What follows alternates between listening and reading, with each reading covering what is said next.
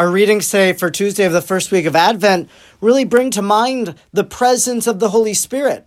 We see it in the book of Isaiah. He writes, The Spirit of the Lord shall rest upon him, a spirit of wisdom and of understanding, a spirit of counsel and of strength, a spirit of knowledge and fear of the Lord.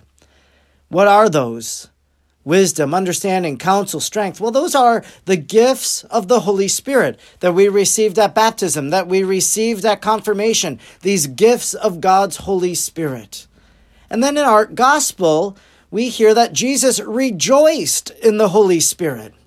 And as we hear then about the Holy Spirit in our readings today during this season of Advent, I think it's appropriate for us to look at the role of the Holy Spirit in this Advent season because honestly, we have the season of Advent because of the Holy Spirit. Why is it that we have Advent? Because Mary on, at the Annunciation conceives in her womb Emmanuel, who is God with us, Jesus, our Lord and our Savior. And how does that come about? Mary says, How can this be? And Gabriel says to her, Well, the power of the Most High is going to overshadow you, and by the power of the Holy Spirit, you will conceive in your womb the Son of the Most High, who will rule over the house of David. And it goes on. Mary becomes the spouse of the Holy Spirit. And because she conceives in her womb Jesus, then from March 25th all the way to December 25th, is Mary's great Advent. She has a long Advent. We have four weeks of Advent. She has a long Advent during her pregnancy, in which she waits the fulfillment of what the prophets of long ago said that God would become Emmanuel. In these last days, then, in these last weeks, you know, we're in the first week of Advent, we have Mary in her day, last days of pregnancy. And on the first Sunday of Advent in the Roman Missal that I celebrated uh, Mass from with the prayers, when I opened it up to the first Sunday of Advent, the prayers were on the right, and you know what image was on the left?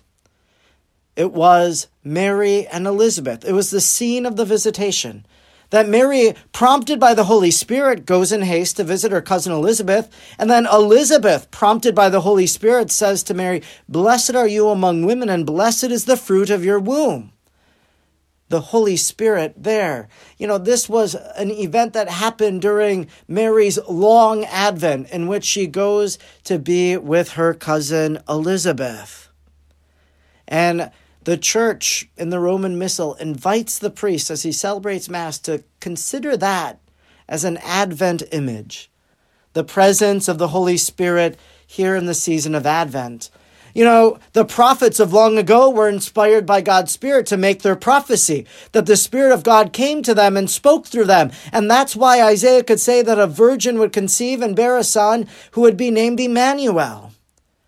The Holy Spirit, you know, stirring up in the world that census so that Jesus would be born in Bethlehem, in a place called House of Bread.